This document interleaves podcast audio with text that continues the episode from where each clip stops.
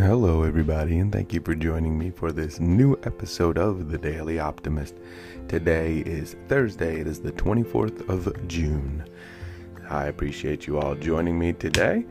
So, yesterday, uh, it was a short episode. I just needed a day to um, be grateful, and I couldn't express my uh, words and I couldn't find stories. I just I couldn't concentrate and focus the way I I um I do usually. And that's okay. I want you to understand things that um you know we all have days where where we need a day off. Um yesterday was a positive need for that. So uh I, I took it to just do a little quick thank you if you listened yesterday. But um that's not the only reason that you could use a day off sometimes. All right, there's a whole plethora of reasons that people take a day off, and not always is it positive. Oftentimes it's more negative.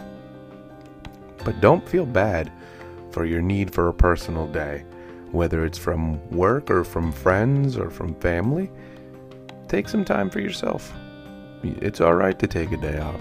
It's okay to say, I am not in the right headspace today. I I need a day to, you know, get my mind together, collect my thoughts, whatever the case may be. We get so bogged down with having to do all the time that we sometimes forget about what we need. And in some moments, what we need is to step back, focus in on ourselves in a different way, and then find what is going to help us move forward, either positively or negatively. I'm talking about reflection on, and then hopefully you move forward in a positive way. And that's where I am now. I, I needed yesterday to to be grateful, to, to take time to really think about why I'm grateful and what I'm grateful for, and uh, you know, say my thank yous, and today propel myself further forward. I hope you can do the same thing. All right. Thank you for joining me. We're going to get to it now. My name, of course, is Elijah Manning, and you are listening to The Daily Optimist.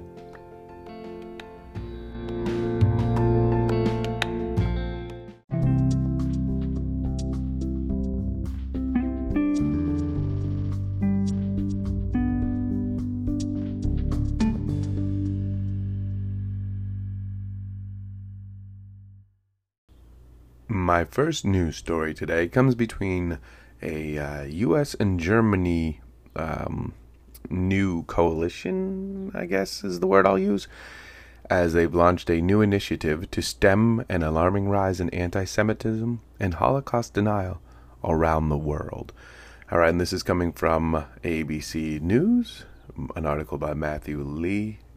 Um, and it's uh, so as we know, there has been a, a big rise in anti Semitism and uh, Holocaust denial. A lot of that comes from um, the increase in Trumpism in the U.S. Um, that's not solely, you know, we have had Marjorie Taylor Greene talk about it as well and say some terrible things. I'm not going to repeat them.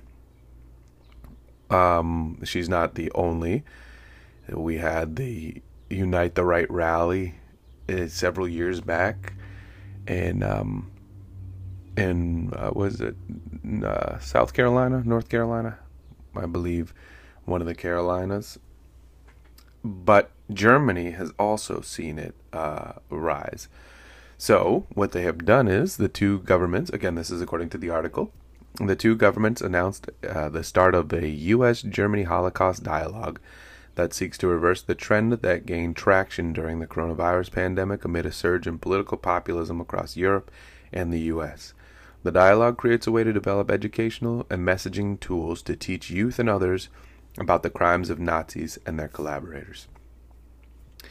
So, in the US, there is attack against CRT, which is critical race theory, which is a course that is taught in colleges and it's around law mostly and legal issues and it dives into the systemic issues that uh, are within uh, racism and this the, and how they have played out.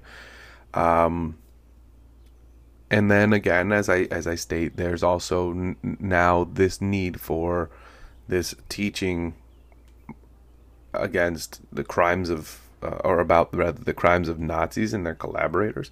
This is such a fascinating thing because you learn about the Holocaust in school, or you at least you should. Um, the the article talks about this kind of uh, idea that because the Holocaust survivors are are now um, this is hundred years later almost, so they're starting to you know die, um, and so the memory is not quite the same. So it changes things when the last of the people are no longer alive. Uh, so as the the world grapple, grapples with this, you know, um, anti-Semitism or this white supremacy, um, Germany feels that they have to a uh, big part of it because obviously Germany is where it happened. Um, as uh, the German leader, he is the uh, German Foreign Minister Heiko Maas, is working with U.S. Uh, Secretary of State Antony Blinken. But Maas said, in recent years, we have seen anti Semitism and racism eating into our society. Just think of the yellow star badge as seen at demonstrations against COVID measures of the torrent of anti Semitic conspiracy theories on the internet or the attacks on synagogues and on Jewish people living in our countries, of the rioters in front of the Bundestag, or the rampaging mob in the U.S. Capitol. Um, you know, like I said, with the, um, the number of Holocaust survivors diminishing, it's becoming more detached. And I wonder how uh, what exactly they're going to implement. It, it's uh, you know there's not in depth reporting on this yet because this is just the beginning of the of the talks. But it's amazing how Germany feels a responsibility to to make sure that people understand uh, the Holocaust and Nazis. But in the U.S., we um, we don't like to allow for a full scope of of the atrocities that we have committed here. I sure hope that we can uh, get through that and do better and get a more solid teaching foundation for all students. Because again, this is important that you understand so you don't let it happen again. How to combat it now. Interesting article. We'll see more on that hopefully soon. My second story comes from NPR, and it's by Andrea Hasu. Sue, I, I think I'm saying her name right. And it's about how in America there are um, millions uh, saying "I quit" to their jobs. Um, as the post-pandemic era, well, I mean, technically we're still in the pandemic, but it's starting to lessen. So as the build back um, world. Uh, this is specifically on America, but as this is happening, there are people who are reorganizing their own thoughts and regrouping what they really want out of their lives and careers. So it centers around a couple different people. There's a uh, a 27 year old software developer who, um, you know, it said that uh, his name is Jonathan Caballero. Um, he he's you know he'd been working from home due to the pandemic, and then they started calling people back to the office part time, but it's a 45 minute commute. So he started looking for a job with better remote work options and landed multiple offers. He says, I think the pandemic has changed my mindset in a way, like I really value my time now. So he's still working. Uh, he just realizes that 45 minutes could be spent doing other things, in 45 minutes there and back. That's uh, I, am guessing it's a 45 minute. Well, it could be just one way. Uh, I mean, round trip 45 minutes. It just says his commute. But if it's not, then that's even more time. And what does that that mean for all that that time just spent sitting in traffic? So it is a fascinating uh, idea as well. There's a restaurant workers. They uh, so the restaurant hospitality industry has uh, lost 740,000 people who quit in April. Um, you know, they from jobs in hotels, bars, and restaurants, theme parks, and other entertainment venues. One uh, specific person, uh, Jeremy Golombiowski, Golombowski, I could be mispronouncing. He's a general manager at a place, and you know, he he realized that this was his whole life, working 50, 60 hours a week. Um, in the restaurant, he missed Thanksgiving dinner, Christmas morning with his family, and you know, he's like, "What am I doing? Like, I I have little ones that I want to be there for, and and um, basically this this time is not allowing me to do that. It's taking me away more than it's letting me be there." Um, so he starts. He you know he also got uh, COVID from his job, and he brought it to his family, and so he was furloughed for a little while and you know then he resigned and now he's looking for new things and he says he wants a 40 hour work week. Um and again a lot of it is about remote work and there's um Tsedal Who's a professor at Harvard Business School and author of the book Remote Work Revolution Succeeding from Anywhere. Wrote we have changed. Work has changed. The way we think about time and space has changed. And it's true. It's very true. Like we and it's not for everybody, but there's a, a, growing number who are reassessing their choices and trying to figure out how do I make the best of the life I want to lead? And what type of life is it that I want to lead? Do I want to be stuck in traffic for hours? Do I want to um, be at work for uh, more hours than I am at home with my family? You know, there's um, a uh, there's a, a, story about um, a lady named Alyssa Casey who is a researcher for the federal government living in Washington D.C. Her family lives in Illinois, and you know she wanted to be closer, so her and her husband rented a house in Illinois um, before the holidays, and they had a little pandemic bubble. And then it she it made her realize that she wants to be there closer to her family. As much as she enjoyed the life that she was living in DC, her life has changed and she wants to be closer to her family. So, um, there, there, she may have to quit her job and she's been doing it remotely, but, um, you know, she just, she says, I think the pand- pandemic just allowed for time. You just have more time to think about what you really want. And it's true and you know it's not the same for everybody and not everybody sees it the same way but there is a large number in the country who are uh, looking to make changes and more power to you if, if you want to make changes. I know it happened to me. Maybe it's happening to you and you're still struggling with the idea. But you're not alone. Check out the article on npr maybe it'll help reframe it for your mind. All right. That's enough of that. I'm going to take a quick break. When I come back, we're switching to the positive side.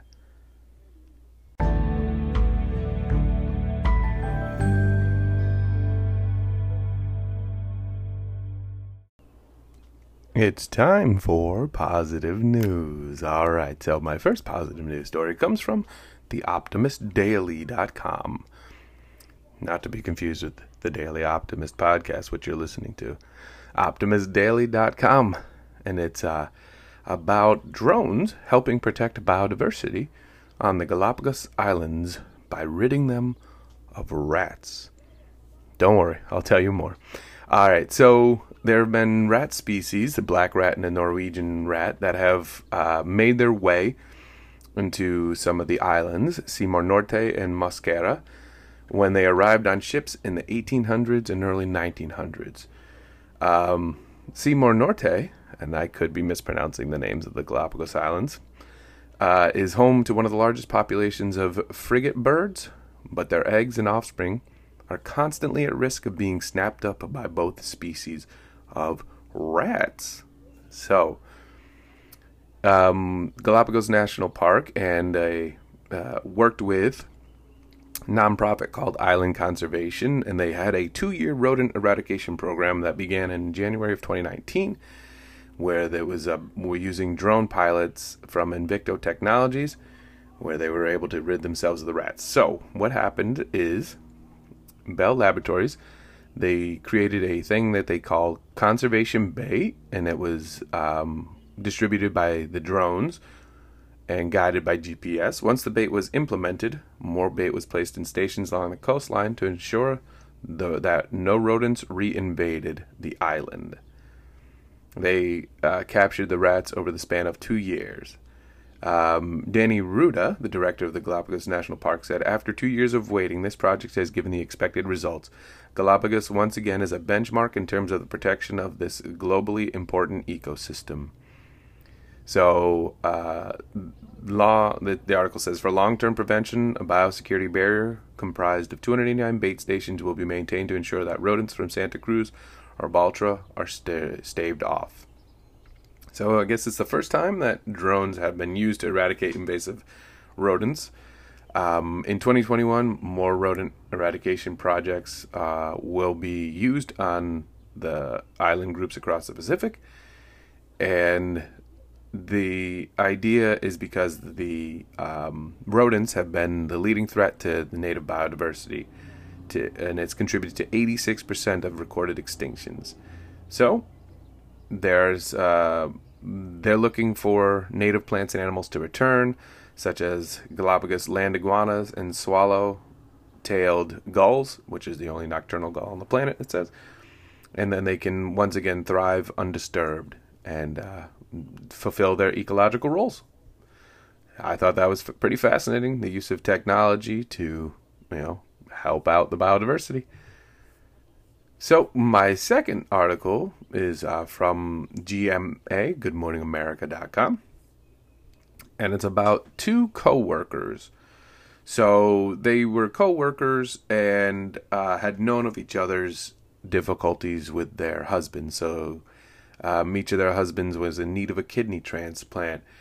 And then one day at work last fall, they stopped, uh, according to the article by Katie Kindelan, they stopped to ask how their husbands were doing. And then they realized that maybe they can help.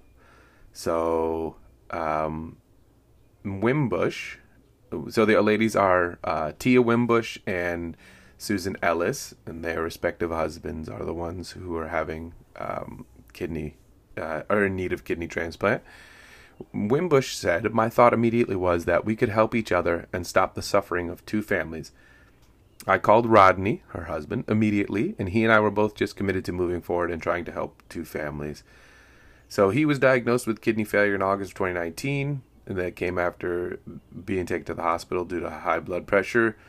Um, he started dialysis uh, afterwards and was put on the waiting list in spring of 2020, just as COVID was uh, hitting the U.S.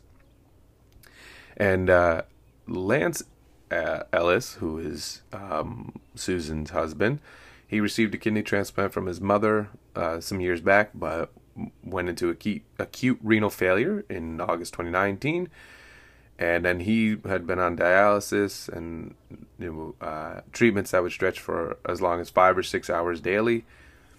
And obviously, he's in need of a kidney as well. So they went through the tests and they realized that they could each, each wife, matched up to the opposite husband to be able to offer them kidneys. So they said, We're doing it we're doing it. And uh, they were initially supposed to be scheduled in December, but then uh, Lance Ellis was was hospitalized with um, complications to, from his uh, kidney failure, and then um, they were rescheduled for January when Susan Ellis tested posted, uh, positive for COVID, so they had to push it back till March nineteenth, and then they did. Um, they happened to arrive at the same time, the three, because um, her Ellis was already the husband was already in the hospital, so they the three arrived at the same time. They walked through together, and they had successful surgeries over the course of a day. Um, Tia Wimbush says it was not as easy as I thought it was going to be, but I'd absolutely do it again. The feeling that I had after surgery is one that I almost can't describe. Just the hope and joy that I felt knowing that my kidney could be a part of the process that helped two people have a better quality of life after seeing what they've gone through in their kidney disease journey. Um, so they ended up all recovering pretty much in the same area next to each other, and they would walk down the hall, check in on each other, talk, and just enjoy each other. And they now they now say they become family. Um, and they'll be forever grateful for each other, uh, and that they're they're hoping that their story is going to remind other people to stop and check in with each other, from coworkers to strangers to family members. Uh, Susan says, Our story is of kindness. It ended up a kidney exchange. That was the result of it, but it started with human beings, just human beings, uh, uh, just human beings, and checking on each other. We're so busy with social media and texting and thinking that's not my business that we can self isolate and we don't check in and on our neighbors. This is the most important and rewarding thing I've ever done in my life. I didn't do it for that, but it ended up being that way. And like I said, they said they're family now and that they're going to continue to bond together in this new way. So, amazing story. Congrats to all involved. I'm happy it was a successful surgery and best of luck moving forward. All right. So now it's time for my step of the day, and it's simply the offer. All right? Offer. What does that mean? Offer to help, offer to uh, show support, offer guidance, offer anything positive that you can think of. Offer. It doesn't always have to be asked of you to do something nice or to help somebody. You can offer as well. And, you know, those two ladies, they offered to help each other. They didn't ask each other, they said, I'll help you.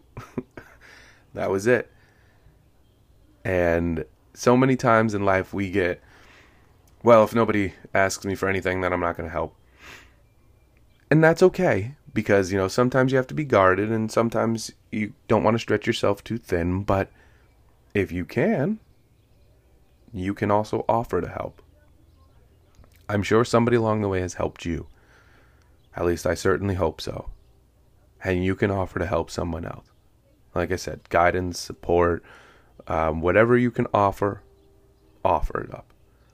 All right? And uh, my quote for that today is going to come from Mr. Fred Rogers. If you don't know him, I'm sorry, but he was an American television host, author, producer, and uh, minister. Created and was on the uh, wonderful show Mr. Rogers' Neighborhood, which ran from 1968 to 2001. So, his quote is this We live in a world in which we need to share responsibility. It's easy to say, it's not my child, not my community, not my world, not my problem. Then there are those who see the need and respond. I consider those people my heroes. One more time. We live in a world in which we need to share responsibility. It's easy to say it's not my child, not my community, not my world, not my problem. Then there are those who see the need and respond.